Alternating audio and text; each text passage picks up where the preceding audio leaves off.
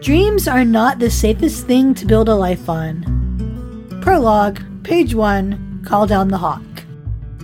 Hi, I'm Shannon. And I'm Navita. And we're the, the Raven, Raven Girls. Girls. Welcome to our Raven Cycle podcast. Although today it's a Call Down the Hawk podcast. Well, yeah, just for today, though. Yep. Where we talk about, oh my god, so many dysfunctional teenagers and the apocalypse? Always. Yeah, always the apocalypse. This is a special episode, and we're covering the sampler from prologue to chapter eight of Call Down the Hawk. Yeah, and no deep dive this time, just lots of frantic yelling about all of the things. Uh-huh. Alrighty. All right. Disclaimers. This is an analysis podcast. We will probably still be discussing the Raven, the Raven Cycle, cycle mm-hmm. as a cycle. So we will be spoilerific, and we are going to spoil the whole first eight chapters of right. mm-hmm. Call Down the Hawk. So you probably want to have uh, read the books before listening. We'll use pronunciations from the audiobooks, and page numbers are from the sampler released by Scholastic. Mm-hmm. And a disclaimer from me, this podcast does still have a Teen Plus rating. There will be canon levels of all of those things that you absolutely love. Like, all right. You know, some cursing probably and some drinking and all that kind of good stuff. So some announcements, because there has actually been a lot going on with us. It's been a while since we've gotten together, and it's been a while since we've recorded an episode. So I wanted to give some podcast behind the scenes notes, kind of a state of the podcast, as it were. And so oh, the list. Okay.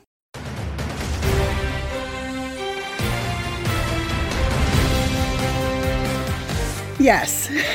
The listeners, you all have probably noticed that our schedule has been pretty erratic lately. Mm-hmm.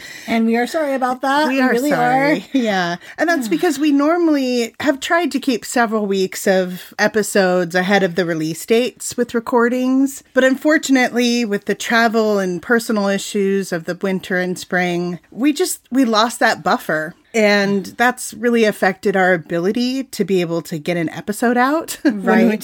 We, it really has. Yeah. And when we record and then have to immediately release, if anything at all happens, we simply don't have the flexibility to bounce back. Mm. Um, delays are delays at that point. So we apologize. But I also wanted to let folks know that there's been a lot of other pieces that have been moving behind the scenes. One of the things is that our podcast hosting provider has changed our fee structure. Now we're trying to decide how we're going to deal with that. So as of now, we have started a Patreon and a Ko-fi, K O F I, to help defray some of our new costs. Basically, you can search for Raven Girls, all one word, just like we are on every Everything other else. Social media, on Patreon and Ko-fi. And we'll be setting things up for folks. We don't quite have it. It's literally just started. So we'll be letting you guys know what's going on with those, but that's basically going to go straight towards any new costs that we have with the podcast. Right. And another thing we'd like to do, if we have enough people supporting us monthly, is to launch an actual real grown-up people podcast website. Ooh. Yeah. So that's something that we're looking forward to. I've also been editing some of the first Raven Girls episodes to be more in line with our current quality. At least I think that I've gotten better at editing. You definitely have. Yeah. I am very proud of you. Thank you. And so those are going to be posted to YouTube, actually, as a static podcast episode at the moment. Right now, we just have the teaser up. But there's still the hope that when the T V show begins, that we'll be able to do episodic video reviews, that would be possibly. Fun. That would be so fun. Yeah. So any Patreon or Ko-fi pledges beyond our normal monthly operating costs will go towards the equipment that we need to launch that when that happens. And also with YouTube, if we get one hundred subscribers, we can name our channel. Right now, it's a string of gobbledygook because that's how YouTube does it. So if you have a YouTube account, please go and subscribe, and we can be Raven Girls on YouTube as well. So exciting. Yeah. Another thing that's been happening behind the scenes is a listener offered to see what it would take to do some transcripts of our episodes. So that might be something that's coming in the future to help with accessibility for folks who may not be able to listen to podcasts or have a need for written text for any reason. Mm-hmm. And having a website would also help with that, to have a place where we can host transcripts or deep dive notes and do it in a way that's cleaner than Shannon having to post it to five or six different places across the internet. Yeah. Yeah. So, so that's what's been going on with us. And we realize that those aren't things we have shared with folks so much, but those are things that we are working on to mm-hmm. to not only make the experience better for all of you listeners that are currently with us, but also to expand the audience to other folks in the future. Exactly. And we appreciate any and all help that you guys can give us to do that. Woohoo! We do have really great listeners. We do have really great listeners. All right. So with all of that out of the way, let's get into the episode. Woo! I wanted to quickly talk about the title, Call Down the Hawk, and that's okay. Not in our notes. That's fine. But the title, Call Down the Hawk, is from a W B Yeats poem. It's called The Hawk. It was published in The Wild Swans at Coole in nineteen nineteen. And the stanza that it's from is the first stanza. Call down the hawk from the air. Let him be hooded or caged till the yellow eye has grown mild. For larder and spit are bare, the old cook enraged, the scullion gone wild. I will not be clapped in a hood, nor a cage, nor a light upon wrist. Now I have learnt to be proud, hovering over the wood in the broken mist or tumbling cloud.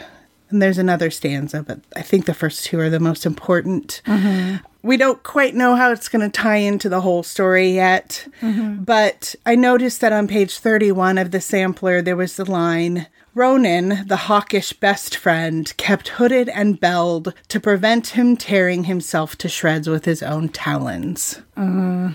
And it's very much this difference between being wild and free and being caged and what is actually better for a hawk. Right. That's really interesting. Like, yeah. I'd, I'd never read that poem before. Yeah. So instead of talking about new characters, because there are just quite a lot. So many. So many, but also we don't really know a ton about them. Right. It's so frantic. The pace is very, very fast. So we thought we'd actually talk about some of the new factions that come in. Mm-hmm. And the first one would be the Zeds. And why don't you go ahead and say what you have for that? Okay. So Zeds are dreamers. Mm-hmm. They're people who can take things out of dreams into real life, mm-hmm. just like Ronan and Kavinsky and Neil. Mm-hmm.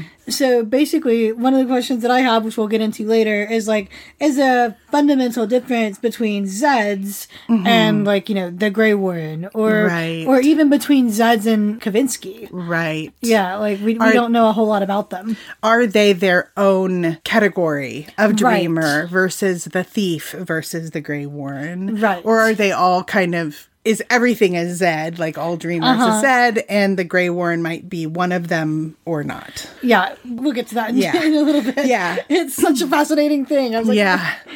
I found a couple of things. First off, Zed, noun, plural, Zeds, the name of the Latin script letter Z, or something Z-shaped. Colloquial, usually in the plural, sleep. I'm going to get some Zeds. Hmm. Then the verb, Zed, intransitive, informal, to sleep or nap, compared to zzz, you know, mm-hmm. right?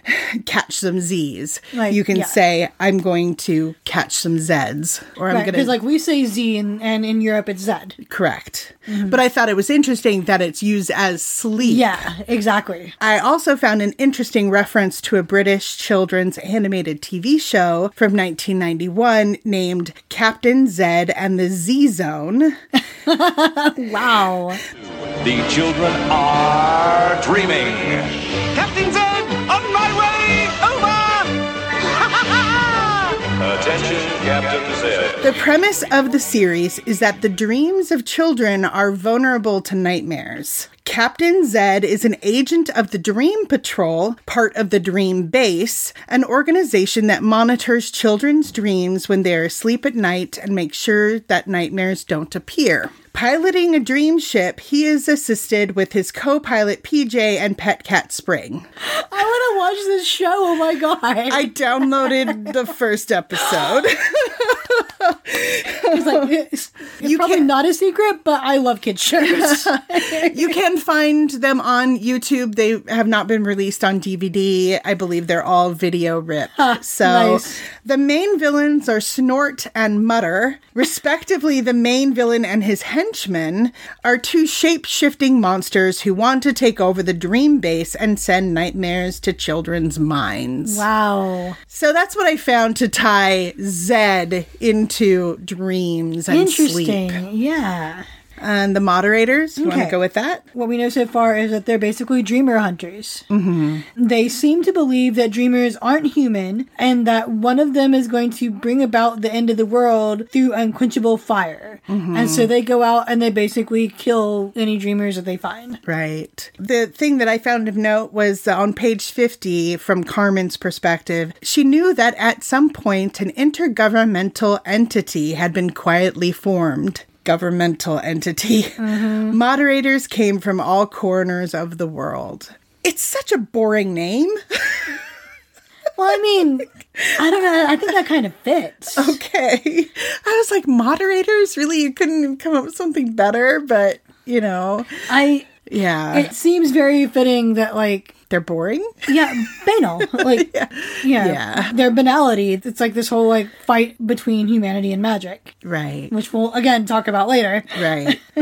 Okay, visionaries? Okay, visionaries are basically psychics. Mm-hmm. They have visions that help the moderators track the Zeds. And they're the ones who have had these visions of the world ending in fire caused by dreamers. Right. And these visions seem to make them burn out really quickly. Mm-hmm. But we don't get a very clear idea of what exactly that means. Right. Whether they just stop having visions, whether they have like a breakdown, whether they just the, die. The word fragmented was used. Oh. So my understanding, or at least what I got from that, was that their brains basically... Fry. Yeah, fry. Mm. From my perspective, it seems like for the most part, there's just one at a time, like vampire uh-huh. slayers. Right. Into every generation, a chosen is born.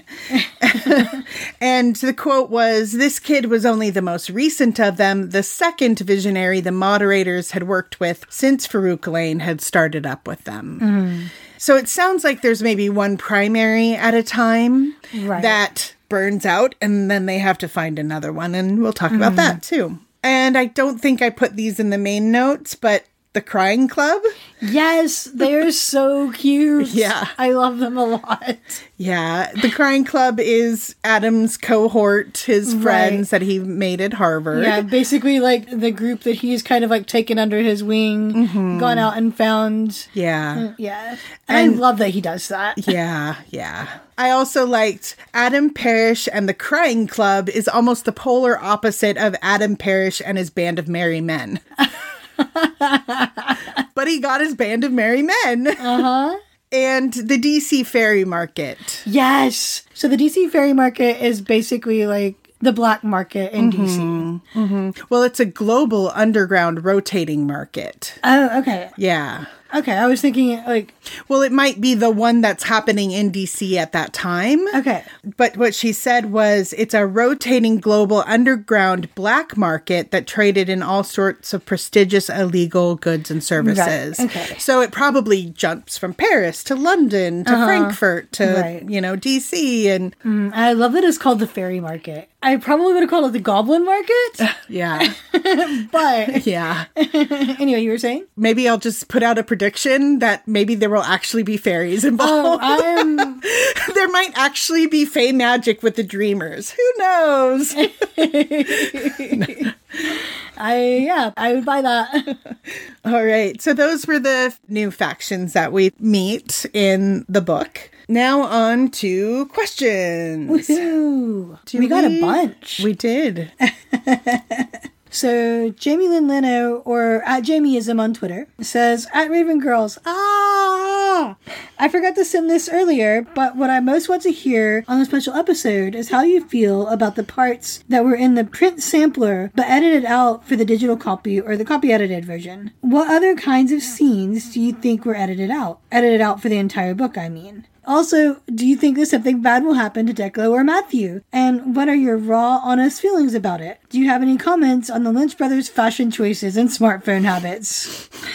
And what do you think the barbecue scene that we got a snippet of last year means for Ronan's chances of actually moving to Cambridge? I thought he might back out after the crabs, but if you're casually chatting about barbecues, then he might not have. And do you think that the Adam point of view Maggie tweeted last year is his first point of view chapter in the book? Also, what is your expert analysis of the new information we got about Dreamers? I don't think that Adam will be a visionary. Was that the term? I forgot. But a lot of people seem to think he will. He's obviously going to be the reason that Ronan destroys the world. Well, to me. But what are your thoughts? Fill us in on all the analysis about new characters. I only read those parts once since they weren't about Pinch, so I need someone else to tell me what, what all is going on. Lol. I will say that we probably won't be able to get to all of this. No, that's a lot of questions. Yeah, and because it's not a beat-by-beat analysis, we're going to skip over a lot of stuff. Not to say that I didn't go through and highlight a lot of stuff as I was reading, because mm-hmm. I printed out the P D F. And, of course, made notes about a lot of this stuff. But because this is a special episode, they tend to be way more informal and conversational, and we're not doing a beat-by-beat, like, right. line-by-line analysis. So some of these things possibly we'll be able to get to, like, online, mm-hmm. but I have a feeling we won't be able to cover everything. But right. I loved the glut of questions all at once and figured we'd give them some airtime and maybe give other people right. things to think about. Because, like, I was reading through that, and as I was reading I was like, I didn't answer half of this. I know, I know. Did you have anything that you did have on what Jamie had to say? So, like, I read the print version soon after it came out. And then the updated one I read, like, just before I started doing my notes. Right. And I didn't notice a lot of differences. Mm-hmm. And that, to me, says that whatever edits were made were a good call. Mm-hmm. Because there was not a lot of stuff that I missed. Right. But I kind of felt like the final, more edited version moved at a slightly more streamlined and quick pace. Right. I would agree. I think mm-hmm.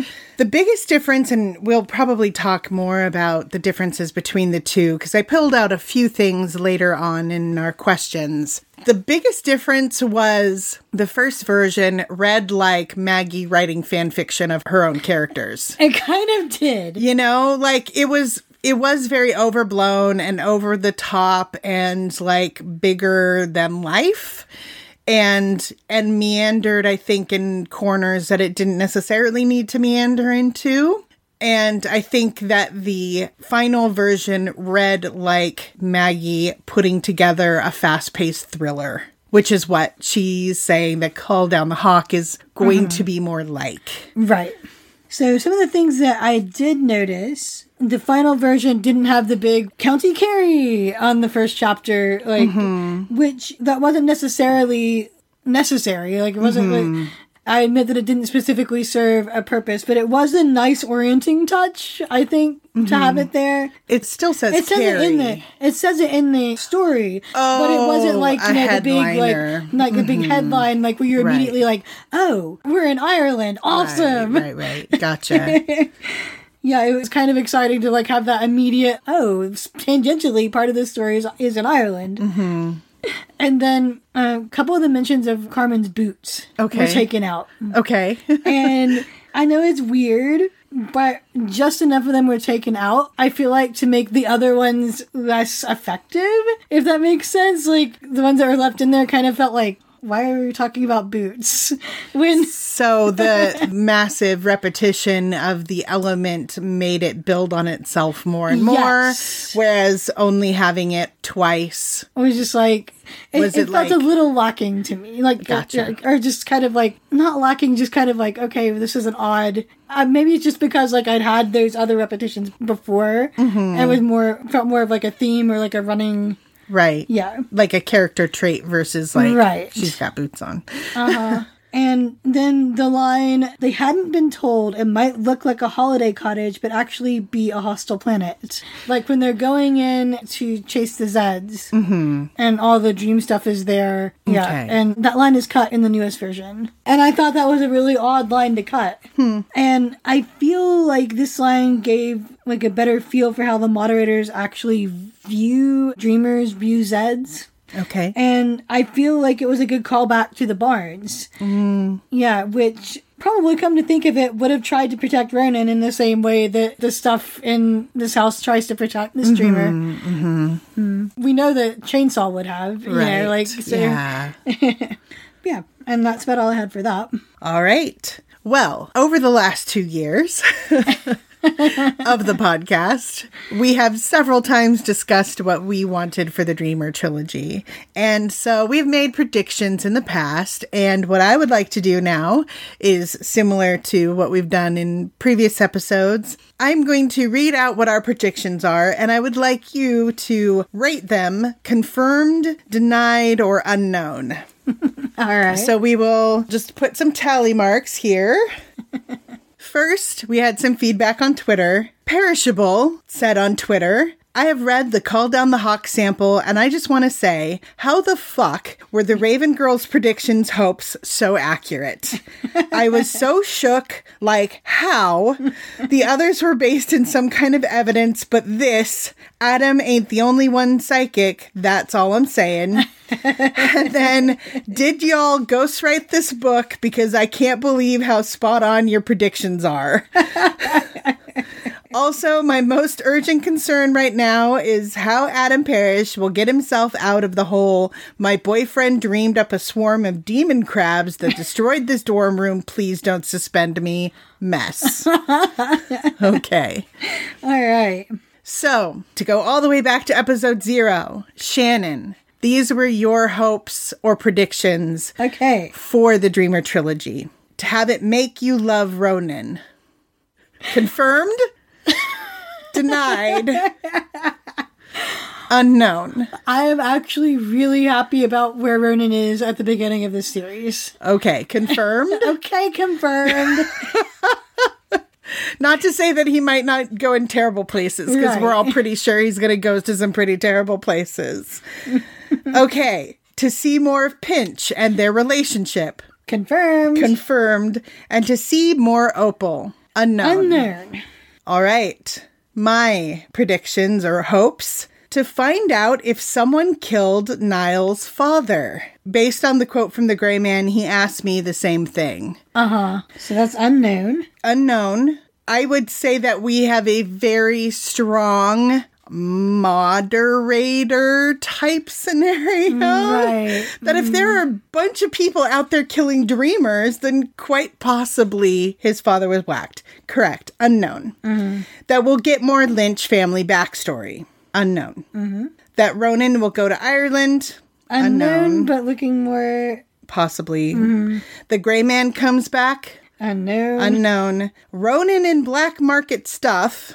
Unknown, but looking very likely. Looking very likely. Adam working with the old world ley lines or priestesses and going to Ireland. That's another unknown. unknown. To tap into magic that is not Cabeswater. Unknown. To see if Cabeswater is remanifested. Yes. Okay, so that's a confirmed. That's a confirmed. Yeah, okay. But connect it to old world magic or greater magic. Unknown. Mm-hmm. And... for Adam to have a motorcycle. Confirmed, confirmed, confirmed. We don't know if he'll actually ride it, but it's got his name on it. Oh my God. And then sexy girls, confirmed. Yeah. Sexy cars, confirmed. Confirmed. Sexy explosions. Does Wait. the apocalypse yeah, count? I think that counts. Sexy explosions? Okay. All right. But then we also had some predictions in the Opal episode. Okay. So, Shannon, your predictions were the black-haired, blue-eyed woman will be an antagonist. Unknown. Unknown. That we will have Adam and Ronan dealing with Adam being in school or away. That's confirmed. Confirmed. Seeing Ronan grow as a dreamer. I'd say that's confirmed. I'd say it's confirmed. It's a little, you know, on the fence, but... I mean, it's like the first eight chapters. So. Yeah. And character development for Opal. Uh, unknown. Unknown. Okay, and then some of my predictions. Gansey, Henry, and Blue won't appear on page much, if at all. Maybe in phone calls. That's kind of confirmed? I, I mean, it's kind of, but not. So, so far, yes. I'm going to call it confirmed. Okay. And then the art forgery, that it will involve art forgery in confirmed. Some way. All right.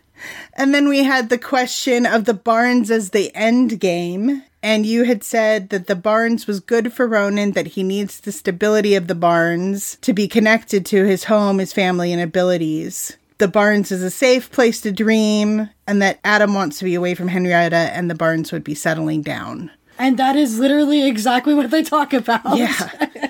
From myself, the Barnes' endgame, I said maybe at age sixty, but the meta-narrative and setting scope creep means that the books can't happen at the Barnes. Mm-hmm. Ronan will have to leave because that's how novels work. And the setting will be bigger for the Dreamer trilogy. Neither Adam nor Ronan need to sacrifice their happiness to be together. Mm-hmm. And that they imply to Opal that they won't always be around. And I had the question of, will Opal even be a part of the Dreamer trilogy? Mm-hmm. So I think we both get confirmed on both of those. I think so. Hmm. All right. Mine are this top and yours are the bottom. Okay. Sweet. We'll post that online.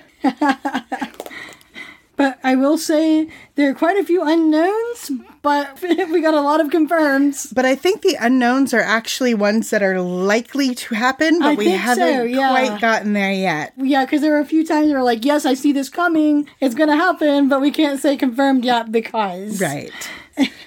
Okay. I, I just want to say, like, about the ghostwriter thing. Oh, yeah, go ahead. I was like, my response to that question was, oh, no, you know our secret. Just kidding. We totally did not ghostwrite this. At least I didn't. And I know damn well that if Navita had, she would not have been able to keep her mouth shut about it. I'm, I'm really good about keeping secrets. Yes, but not this. Okay, fine. Uh, and, like, yeah, I think your predictions were a little more specific than mine in a lot of ways. Mm-hmm. Because, like, I would have never thought of the motorcycle.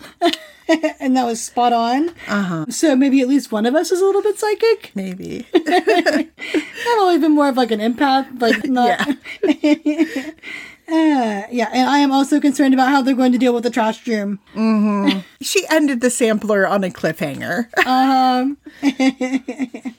All right, so what were your overall impressions of the excerpt? So we talked about this a little bit, but it definitely moved faster than a lot of the Raven Cycle. Mm-hmm. And in fact, a lot of her books in general, this really had a pace that it swept you up. Like you had a lot of questions right off the bat. Mm-hmm. We were getting new characters thrown at us left and right, new factions, new world building, uh-huh. very brief touches on old characters and backgrounds of people we already knew. So right. That was my overall impression. Right. What about you? I really liked it. It was really exciting mm-hmm. to see how much of what I wanted her to deal with and talk about mm-hmm. that she's actually like dealing with it, even in these first eight chapters of what's going to be a three book series. Right. It still has a very Raven Cycle feel, like mm-hmm. so you can still tell where its roots are, mm-hmm. but it's also very clearly its own thing, which right. I think is cool. Right. Okay. Did it meet expectations? Yes, yes, yes, yes, yes. yes. Like, I was so excited to read this, and I cannot wait for the book this fall. It's going to be awesome. Good. Yeah, and I'm sure that the fact that I'm so excited about this makes you happy because of how long how long it took me to warm up to Ronan. Uh-huh. Yeah.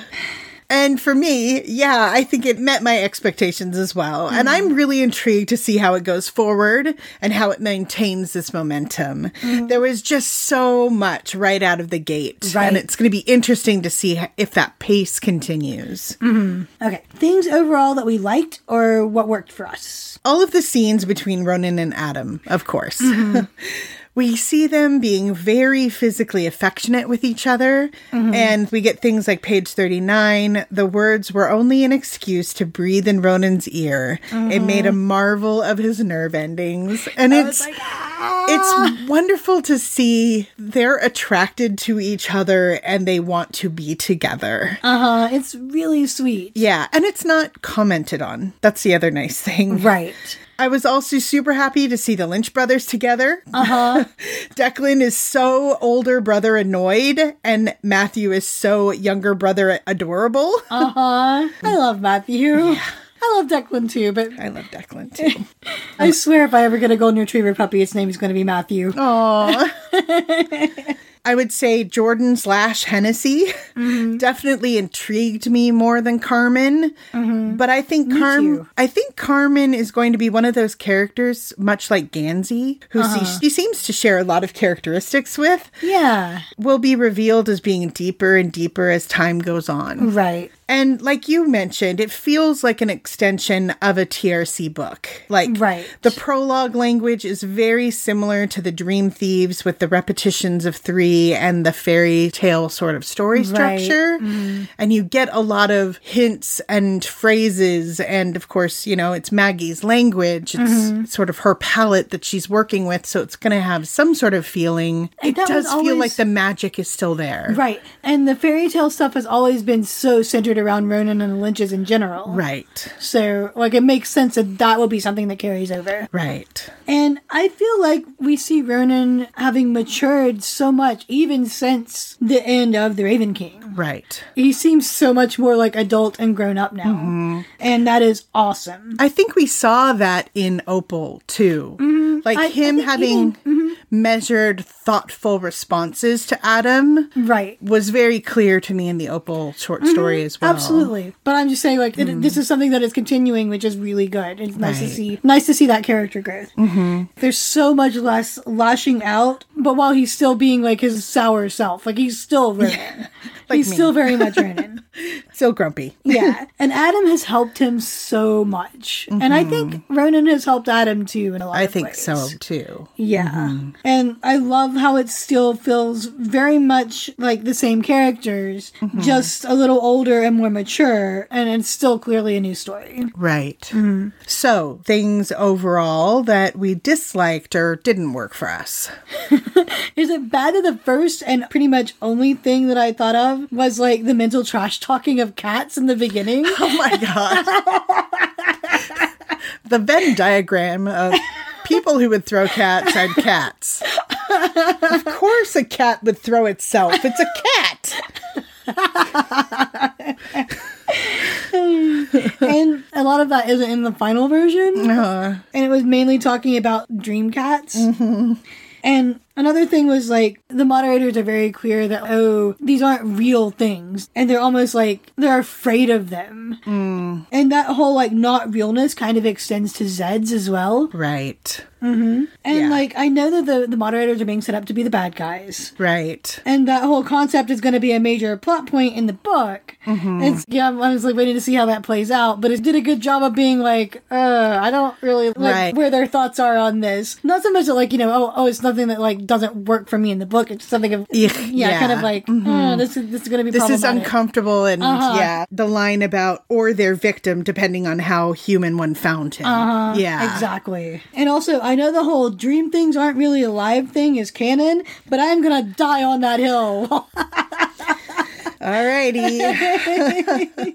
Okay, for me, the things that I didn't like, didn't work for me, that it was only eight damn chapters. The entire book is coming out in a few months. Four months! one hundred twenty-five days, apparently. Until we get the book. I don't like that. That did not work for me. Okay.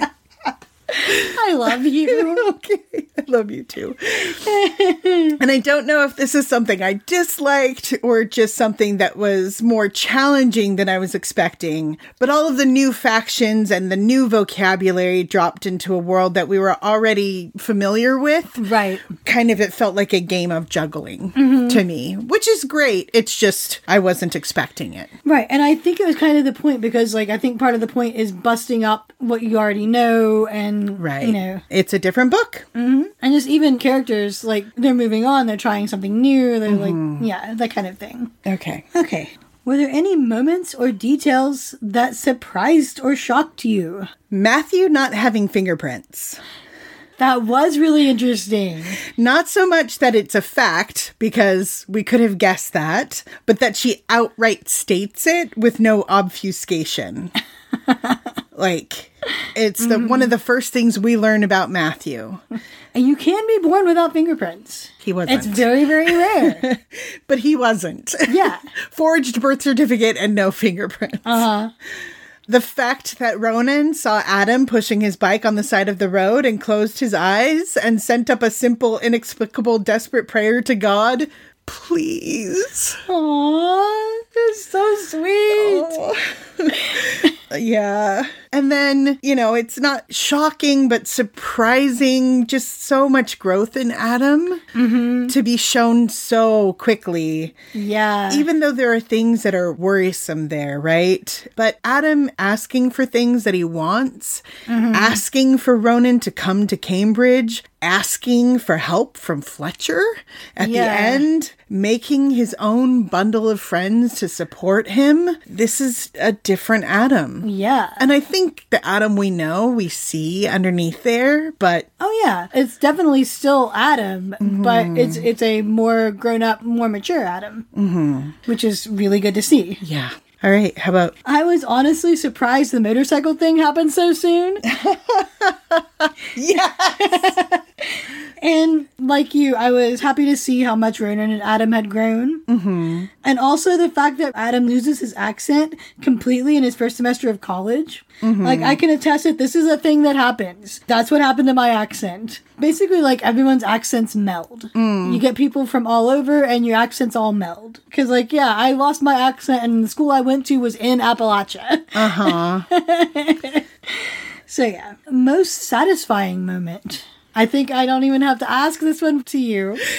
I am not even going to try to lie. I I straight up gasped out loud and then had to stop reading. I think you texted me just as soon as you read it. I, oh my God. And then, like, I had to pace for a bit.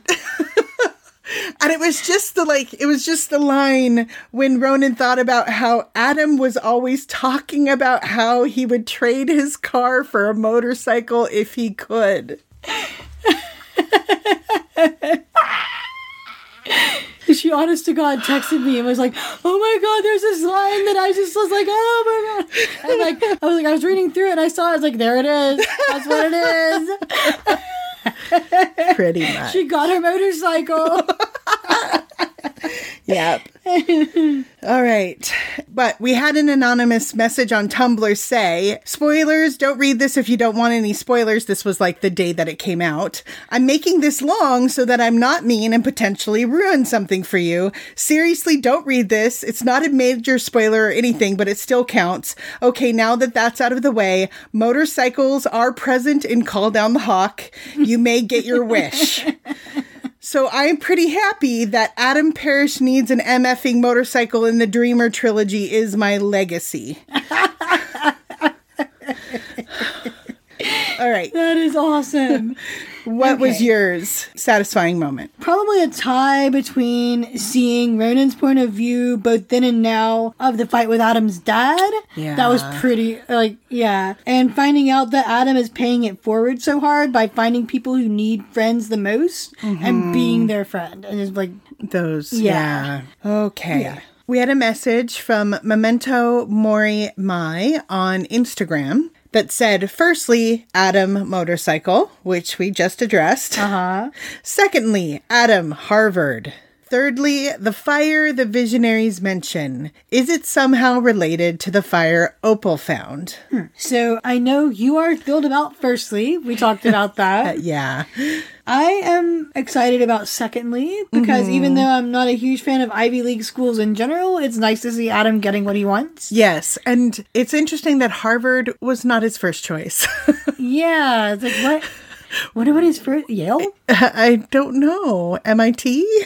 Maybe. Yeah. And as for thirdly, maybe I'm having trouble remembering the details of the fire. I did look it up. Okay. The passage is... Opal is poking around in the barns. She occasionally comes across some dream things, and this was the passage. It was not that these things were dangerous, although sometimes they were. She had found a small, ever-smoldering fire underneath an old tractor in one of the barns, and had discovered the hard way that it was hot enough to burn if you squeezed it very tight. Hmm. But that, compared to each of the visionaries spoke of an apocalypse brought up about in the same way with starving, unquenchable fire. Right. I don't think it's the I don't, same level. I don't think they're related, not to say that Ronan couldn't dream a starving mm-hmm. and unquenchable fire. I'm not sure that that particular fire is the one that's mm-hmm. related. Certainly, there is a ton of fire imagery already in Call Down the Hawk. Right.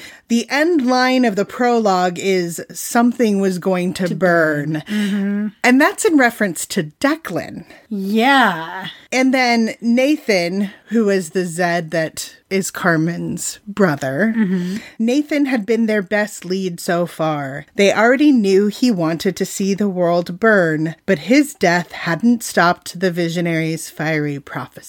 Right. This is a an aside. We didn't really put down most heartbreaking moments. Oh, okay.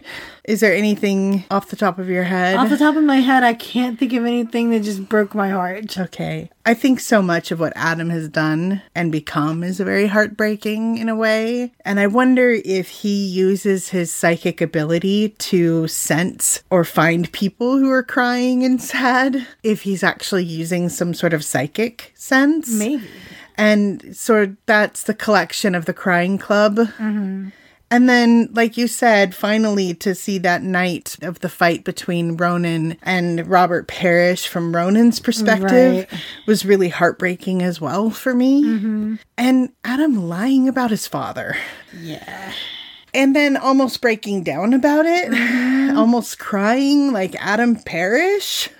And Adam saying, I want it too much, when all through the Raven cycle, it was like, what do you want, Adam? Mm-hmm. What do you need, Adam? Like, this is something he's decided he wants. And that something is for Ronan to be with him. It's so sweet. Yeah. And, like, I totally get why he would want to just, like, totally divorce himself from his parents and, like, the thoughts of what had happened. And yeah. I thought it was very telling, the, I didn't write down the actual wording, but how Ronan said it wasn't a fight between them. It was a fight with Adam and himself, uh-huh. and a fight with Ronan between the black and white way he saw the world and the way everyone else saw it. Right. He's recognizing that, and that mm-hmm. is amazing. Yeah. They've both come so far. I agree, yeah. All right. Biggest questions or mysteries raised by the sampler? One of my biggest mysteries was on page six. Please don't kill the trees, he said. Is it like his version of Cabeswater? Yeah. Does that imply that dreamers and like Tiriolentes mm-hmm. or entities like Cabeswater yeah, work I, I, together? Yeah, I think I'll talk about this in a few minutes, wondering okay. like if that's... I was like, what? Mm-hmm. Please don't kill the trees? Mm-hmm. Also, why did the dreamers, the Zeds, have to be killed? Mm-hmm. Has anyone tried rehabilitation or controlled dreaming? Has there been any society, agency set up to train the dreamers so they're not dangerous? Mm-hmm. Uh, is there? Was there? Did anyone try? And then, of course, yeah. I think the other is, who is Bryde? Yeah, it's a good question. There's so many questions. Yeah. How about I, you? I want to know what Chainsaw and Opal are up to. Oh, yeah. I like, think we, we talk about that a little bit later. Uh-huh. And, like, where they're going to go if Ronan moves to Cambridge. Uh-huh. I want to know what the key Declan was talking about is. Mm. I want to know what that is. I have a theory on mm-hmm. that. And I want to know why Why Matthew walks in a straight line if he isn't paying attention. Yeah. I thought that was really interesting. Is he following the ley line? I thought about that yeah. too. Mm-hmm. It's like, why would he do that? And because he's a dream thing and like mm-hmm. he's following the dream energy. Yeah. Like, is there something else going on there? Like, is he just walking the ley line or is it trying to draw him somewhere? Oh. He doesn't know. Yeah. Like I said, like these are mm-hmm. these are all mysteries. All right. Do you think someone would be able to pick this up as a standalone without reading The Raven Cycle? Having been so in-depth into The Raven Cycle, this mm-hmm. is kind of hard to answer. Right. I would say so. I feel like we get just enough backstory to make things make sense. Okay. I think the story has a different enough focus that it would be fine to pick it up and... Mm-hmm. Yeah. But then again, I'm half of a podcast doing a beat-by-beat analysis of the Raven Cycle, right. So all this backstory is already in my head. Right. So, like, it's kind of hard to imagine reading it without that knowledge. Right. And I said, I can't even imagine how someone would be able to come into this without having read the Raven Cycle. Mm-hmm. Probably for the same reasons. And I'm definitely someone who likes just being thrown into the deep end without a ton of exposition at the beginning of a book. Mm-hmm. But even I would have found this really hard to get up to speed. I think I would have had to just take a lot of stuff on faith. Mm-hmm. Yeah, it would be like interesting to hand this to somebody who's never read The Raven Cycle and see what they make of it. Or listen to our podcast. Yeah. So can't be your partner. they're, the, they're the only uh, guinea pig we have, but... All right. Through lines and themes. Identity. Mm-hmm. Everyone is seeking theirs. Adam with a new life. Ronan walking away from the barns. Mm-hmm. Declan twisting his way through his boredom. Jordan pretending to be another person. Carmen with a smaller version of herself screaming inside of her. Uh-huh. And then also tied to identity, I'm really thrilled about the diversity so far. Yeah. With Jordan being a dark-skinned, kinky-haired woman and mm. the gender presentation of Elliot using they-them pronouns. Right. I would also say that people were up in arms about Ronan not using the word gay in the Raven Cycle. He definitely admits it here. And he uses the term queer to, mm-hmm. to describe the Crying Club. There's no right.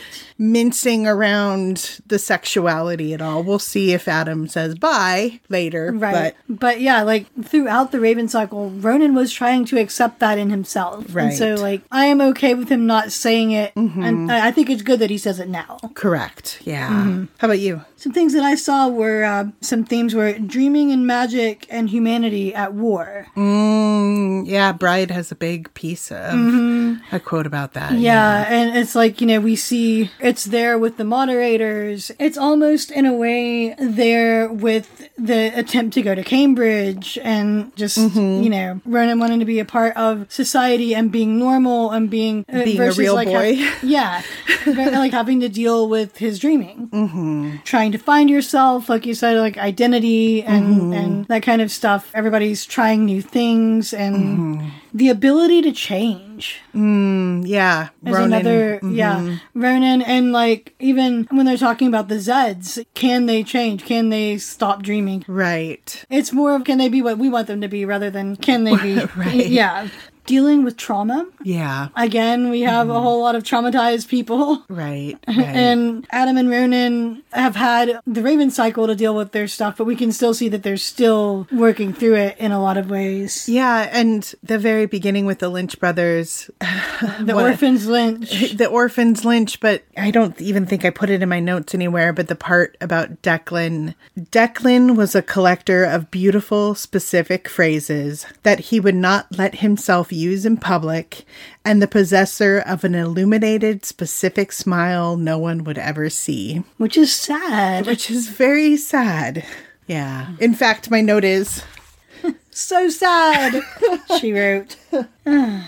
Yeah, and the last thing I have is like finding or defining or wanting, not wanting home. Mm-hmm. Because like even there's Ronan and Adam, but there's also Carmen. Mm-hmm. Whether or not she can go back to the way things before right. she started. With the moderators.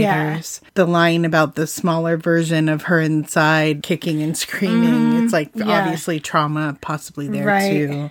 Okay. A favorite scene, detail, or quote? I love the detail of Adam losing his accent, and I talked about that a minute ago. Mm-hmm. I love that he says Ronan smells like home. Mm-hmm. And that reminds me of Gansey saying he remembered when Ronan used to smell like the barns when they mm-hmm. go when they go there. I also really liked the D C Black Market is called the Fairy Market. Mm-hmm. And yeah, and my favorite quote is probably the dreams are not the safest thing to build a life on. Yeah. I thought that was a really good quote. One of the things that I noted with classic fucking Maggie D was the end of chapter one says, "Have we saved the world? Too soon to say." Turn the page to the beginning of chapter two and Ronan, Ronan was Lynch was to... about to end the world. Uh-huh. It's like, oh, Maggie.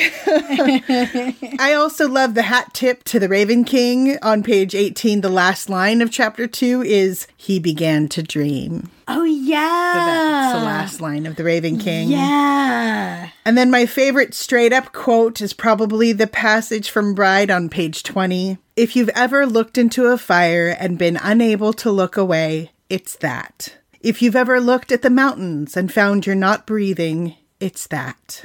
If you've ever looked at the moon and felt tears in your eyes, it's that." That's a really beautiful passage. It is. Mm. Yeah. Okay. So, discuss differences between the A R C and the final version. The biggest one for me was that I feel like the separation between Jordan and Hennessy was much more vague in the arc. Like, the whole chapter with Jordan seemed to be changed the most, as far as I could tell. Mm-hmm. It was way more delineated between the two of them. Okay. Yeah.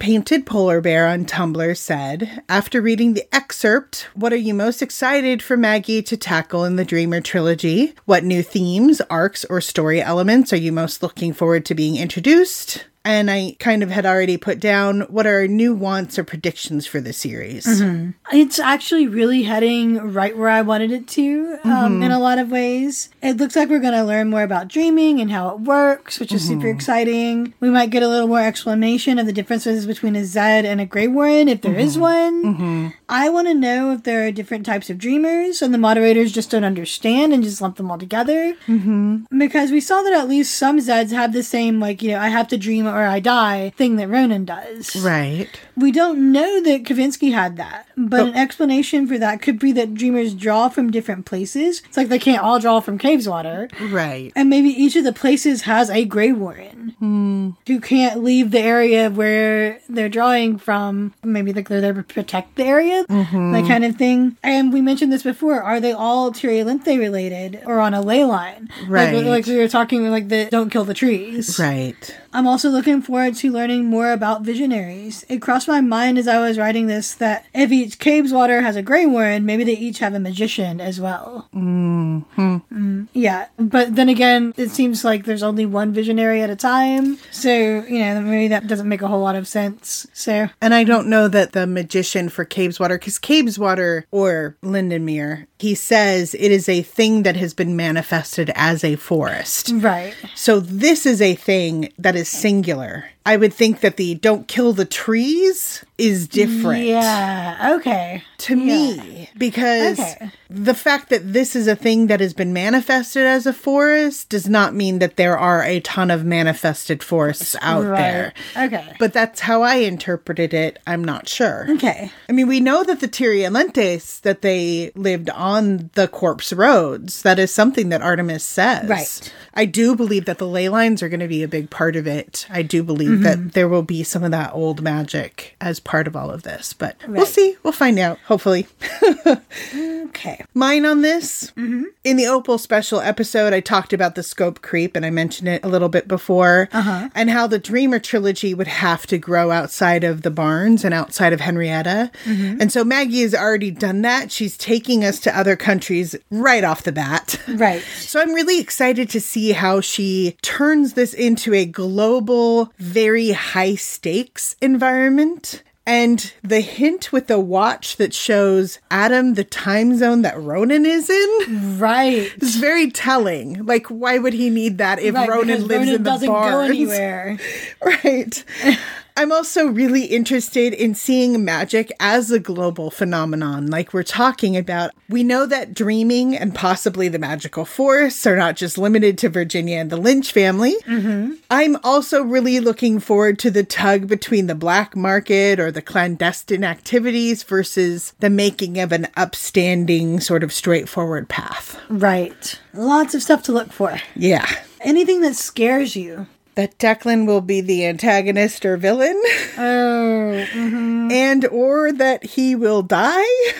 Yeah, that would be bad. as others have pointed out, Ronan says we'll be driving to your funeral by the end. Uh-huh. You had better not, Maggie. I am serious.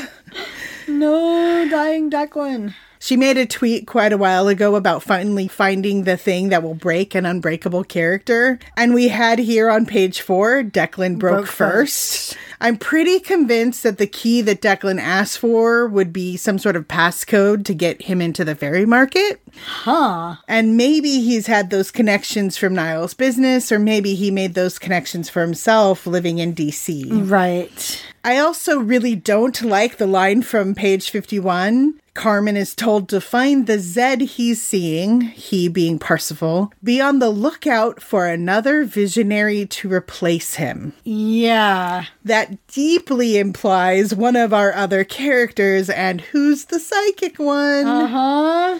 And I am also just scared, tense about the fact that Declan, Jordan, and Carmen are all converging on in D C. Mm-hmm. So my thoughts were, I do not want Adam to become a visionary. Mm. I don't want him to have that stress on him. Yeah. Yeah. I don't want him to have to drop out of or get kicked out of Harvard. Yeah. Um, no, we can't have that happen. No. But him becoming the visionary is totally the kind of thing where this, like, I can totally see that happening. It's fiction, guys. There's got to be some sort of conflict. Uh-huh. Uh, like you said, it's almost guaranteed to be a character we've seen before. A character I think so, yeah. And my thought was, what if it's Declan? Like, what if it's the one who's been the outsider regarding all the magical stuff all along? In the first chapter, we see, first or second chapter, I forget which, we see someone kill their dreamer brother. Yeah. I no. Yeah, no. I mean, I don't want that either, yeah. But I'm like... That Declan would be the visionary. That would be the one that's having psychic visions right. of dreamers. Yeah. Well, we do know that he takes sleeping pills. That's pretty frightening. Mm. We have another character who has a dreamer brother. Yeah, but Carmen's not the visionary, so... Well, that's true. Yeah. It's more like Declan might become a moderator.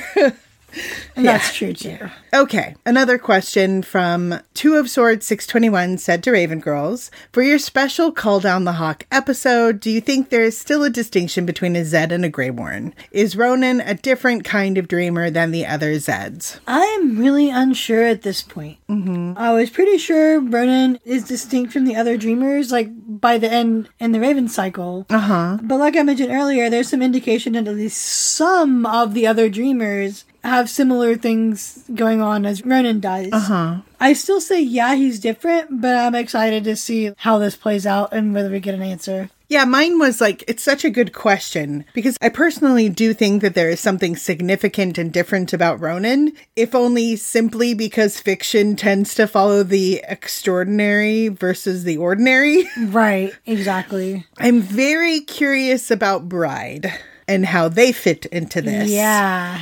Mentor, Greywaren, some yeah. ancient power.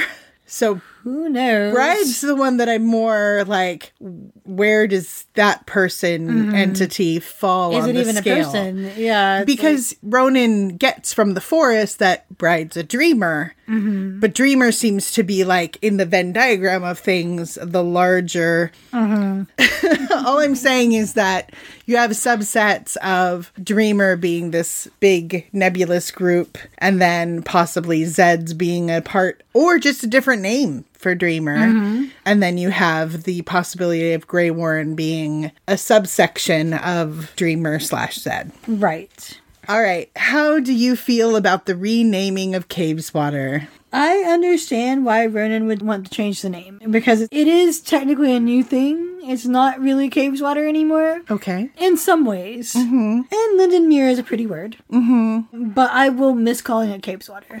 I, I that's the problem, is I think I'll get mixed up. Mm-hmm. yeah. yeah, I'm honestly having a hard time with it, which is why I asked the question. But I did find some items of interest related to the name, okay. So I wanted to go through those. Number one, there is a Camp Lindenmere. It's a Pennsylvania summer camp for kids and teens. I saw that when I looked it up. Okay. Located in the Poconos. Number two, the Lindenmere is a eight point two acre Long Island estate once owned by Filipino President Ferdinand Marcos and his First Lady Imelda. Huh. The Lindenmere dates back to the early nineteen hundreds. It was the Roaring Twenties, speakeasy sailing parties, and there was an influential people of the same social circle as longtime owners. The New York City mayor, Jimmy Walker, was one such friend who gifted the family a number of linden trees, which I will get into, which is how the estate was named. Now, the linden tree, it's a highly symbolic tree. It's actually okay. got a lot of mythology around it. It's used often in myths and poetry, including like Tolkien had it in a lot of his poems. Interesting. From the website Our Woodland Ways, the article Mythology of Trees, the Linden Tree. In Slavic mythology, the belief is held that the linden tree is sacred, and in many Eastern European countries, it is upheld as holy. As a result, many villages and towns are named after the linden. So the linden is a type of lime tree. Ah, interesting. Yeah. In Slovenia, the tradition of lime trees representing places where common decision-making or matters of importance are discussed holds with many towns and villages having a lime tree growing in its center. Equally in Germany, where the tradition of planting limes in towns and villages existed, we can also see in Berlin with the Unter der Linden has had an avenue of limes growing down it since the sixteenth century, representing the cultural heart of the city prior to to the Second World War. Throughout the Baltic, the tree is also associated with the goddess Lamia, who is responsible for the fate of childbirth, marriage, and patron saint of pregnant women. Hmm. I'll skip the part about good luck and fertility. In Celtic and Germanic tradition, the lime is seen to inspire fairness and justice, and as a result, evidence was heard beneath a lime. Those traditions have much in common with the Baltic traditions of limes representing meeting places and cultural centers, along with the more gruesome tradition of administering justice or sacrifice beneath the lime. And then mere, M E R E. Mm-hmm. The word mere is recorded in Old English as sea or lake. The Indo-European root mori gave also birth to similar words in other European languages, Latin mare, sea, which we've talked mm-hmm. about before, Italian mare, Spanish mar, French mare, Old Celtic mori, sea, and Old Slavic morhe. Okay. Basically, it's this sacred tree lake. Mm-hmm. And then on page fifty-three, it was a name out of a poem that had never existed. It didn't sound dangerous. I like that it's couched in that phrase. Right. Because it's not that it isn't dangerous. It doesn't sound It doesn't dangerous. sound dangerous.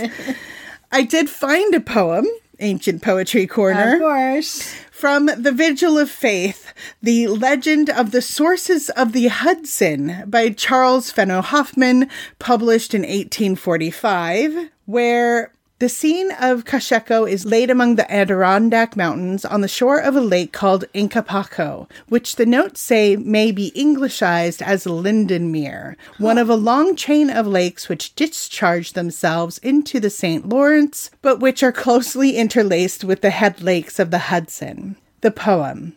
When issuing first from forest shade, a day of storms had darker made, thy floating isles and mountains blue, thy waters sparkling far away, round craggy point and verdant bay, the point with dusky cedars crowned, the bay with beach of silver bound, upon my raptured vision grew. Grew every moment brighter, fairer, as I, at close of that wild day, emerging from the green wood nearer, saw the red sun his glorious path, cleave through the storm cloud's dying wrath, and with one broad triumphant ray upon thy crimsoned waters cast, sink warrior-like to rest at last. Interesting. And that's it. That's, Is that all? That's okay. all for the Lindenmere. So where do you think Opal and Chainsaw are during the road trip? I'm pretty sure they're hanging out in Lindenmere, but mm. I'm getting a shit ton of joy thinking about Kala having to babysit Opal and Chainsaw. It brings me so much joy. Yeah, I really don't know where they are. I mean, in the Opal short story, at the end, Opal seemed okay with going into the Dream Forest again, mm-hmm. like, at a later point. Mm-hmm. So maybe once Lindenmere is there, you know, right. she'll be okay going into it. So maybe they're both there? That's, yeah. Uh, I was like, I know he can't take Opal with him to Cambridge if he goes, but Ronan better take Chainsaw, because he can't leave both his girls. Yeah, he would have to take Chainsaw. Okay. Discrepancies between the Raven Cycle and Call Down the Hawk. I thought about it, and I was trying to think of any. Mm-hmm. Like, I, I really had trouble finding any that came to mind. I know that you probably found some, as good as you are at digging up details, mm-hmm. but I didn't see any that jumped to mind as I was going through. Okay. Okay. You are correct. Ronan's birthday. W T F. Ah, oh, right. Okay.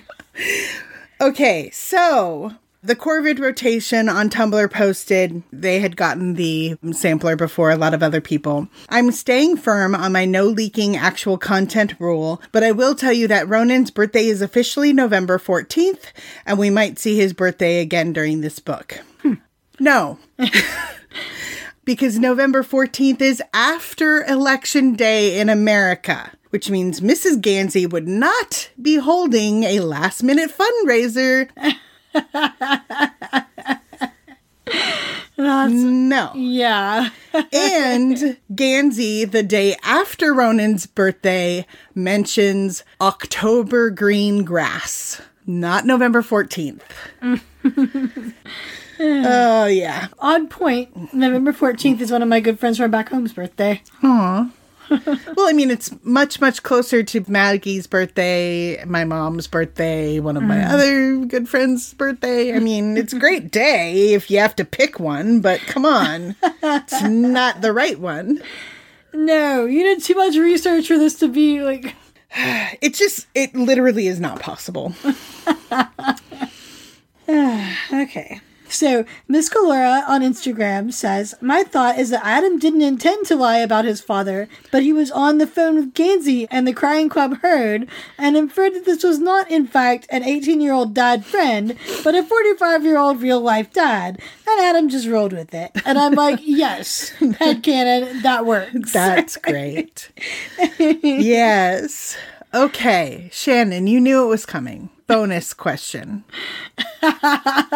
Okay, what's the bonus question? What are your theories about Jordan and Hennessy? My theories about Jordan and Hennessy? Mm-hmm. Because it says on the back of the book blurb, mm-hmm. Jordan Hennessy is a thief. Huh. One name, one person. Well, she's going by Hennessy. Uh-huh. So, huh. Yeah, it's really interesting because, like, we don't know anything about them yet, really. Right. It is really interesting. I hadn't thought about that, like, you know, it, it just goes with that name she first gives, mm-hmm. which we know is not her real name. Correct. Right. Yeah. I mean, because I came into it thinking that it was one person. Oh, Jordan Hennessy. Uh, right. Jordan Hennessy is mm-hmm. one person. And then she walks up and she's like, I'm using the name Hennessy. My name is Jordan. Like, that's kind of her right. internal monologue. We don't get a last name or where she's from or anything about her. Right. But all the pre of the book was... It's one Jordan Hennessy. Person. Mm-hmm. Obviously, that was kind of a surprise question, so it, yeah. it hadn't really struck you then that, no, that there was I, like, anything I, weird there. Mm-mm. It had been a while since I read the back, so it wasn't something that stuck with me to be like, oh, you know. That's like, odd or anything. Yeah. So what did you think? What are your thoughts? Well, I mean, it's... question marks, right? Because mm-hmm. it's like, are they two different people? Is it an alter ego? Are they lovers? Are they twins? And then my favorite theory is, are they a dreamer and a psychopomp? Huh. Because the way Jordan reacts is very kind of interestingly like the way Opal reacts. Yeah. Like with the copying of people and being able to pick things up from people right. very, very quickly and the observations and mm-hmm. kind of that learned behavior. That's the theory I'm going with right now, or that okay. it is, or that Jordan is some sort of a dreamed construct of Hennessy. Okay. Don't know that that's correct. correct. But that's the theory that I'm going with right now. Interesting. All right. All right. So my question for you is, uh-huh. how are you going to survive until November? You're so mean. I'm not mean.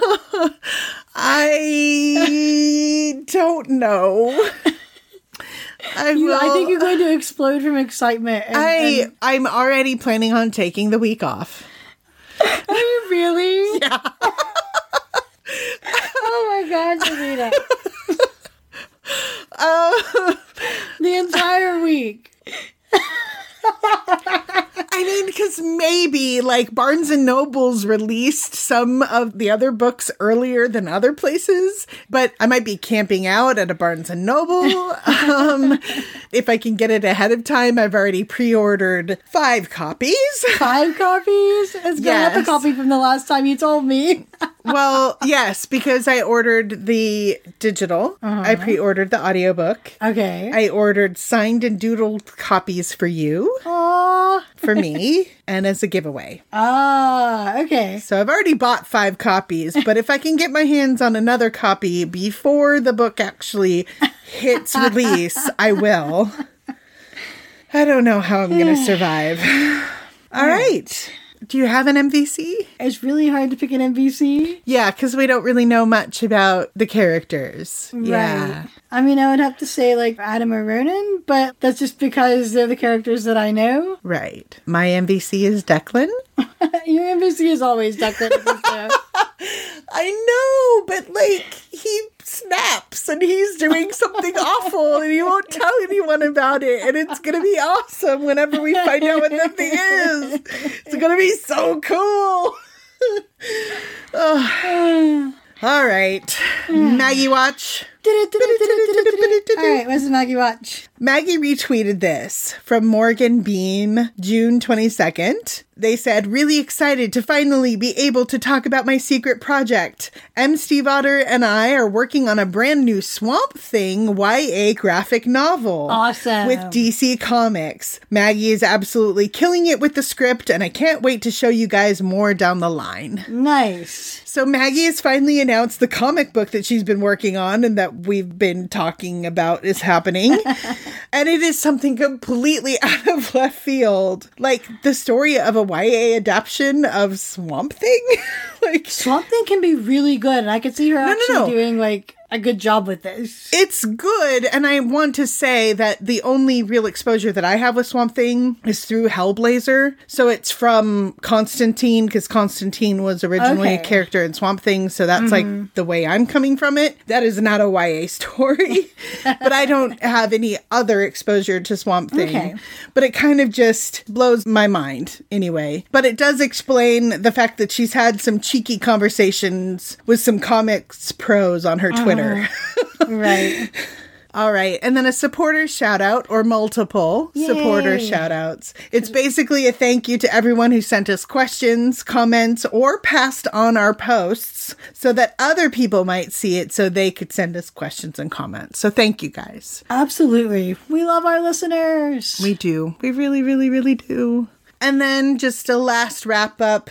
Please continue being patient with us and our posting schedule, as we said at the beginning. I think it's probably too late to be able to build a buffer for the last few episodes of season two. So I think there's only, what, like two, three left? Yeah. But we want to charge into season three of Blue Lily Lily Blue with Yay! renewed vigor.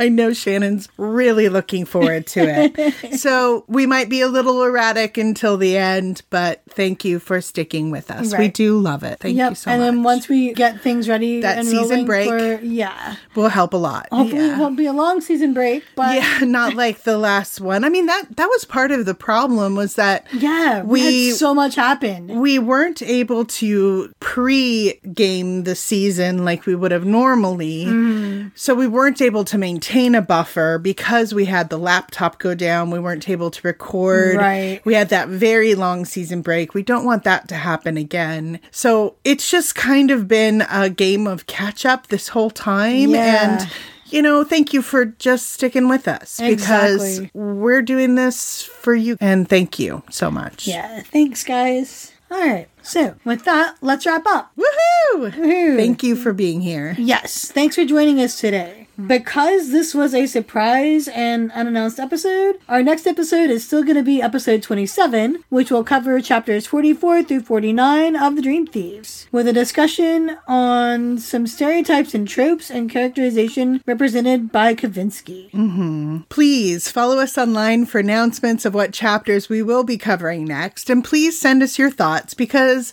we couldn't have done this particular episode without you guys. Exactly. We love having your contributions. contributions to the conversation. We love questions, theories, fan casts, whatever you want to send our way. And you can find us practically everywhere on social media at Raven Girls, R A V I N G I R L S. On Twitter at Raven Girls, on Tumblr at ravengirls dot tumblr dot com, Facebook at facebook dot com slash ravengirls, and you can reach us directly at ravengirls at gmail dot com. And now, brand new, you can find us on Patreon or Ko-fi at Raven Girls. Yes. Yeah. And you can reach me at substance party dot tumblr dot com or at Gmail at substanceparty with all of the A's taken out, S U B S T N C E P R T Y at gmail dot com. If we have referenced a post or an article in the podcast, we will do our best to include source links to those in the show notes. The Raven Cycle, Call Down the Hawk, the Dreamer trilogy, and all affiliated properties are copyright Maggie Stiefvater and Scholastic Incorporated. We hope you've enjoyed today's special episode,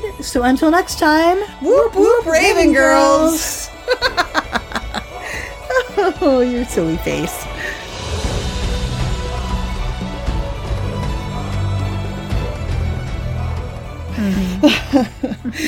Yeah, I was like, you cannot. Just like getting through the Dream Thieves, you're going to be like, you cannot flake on me when we're done with the Dream Thieves. You owe me, Blue Lily Lily Blue. And then, like, you know, what's the point? Like, why would you do three out of four books? I think we should. No! Just stop! No!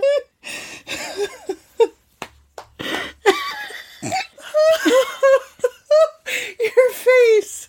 Your face was so good. Thank you. Holy shit, lady.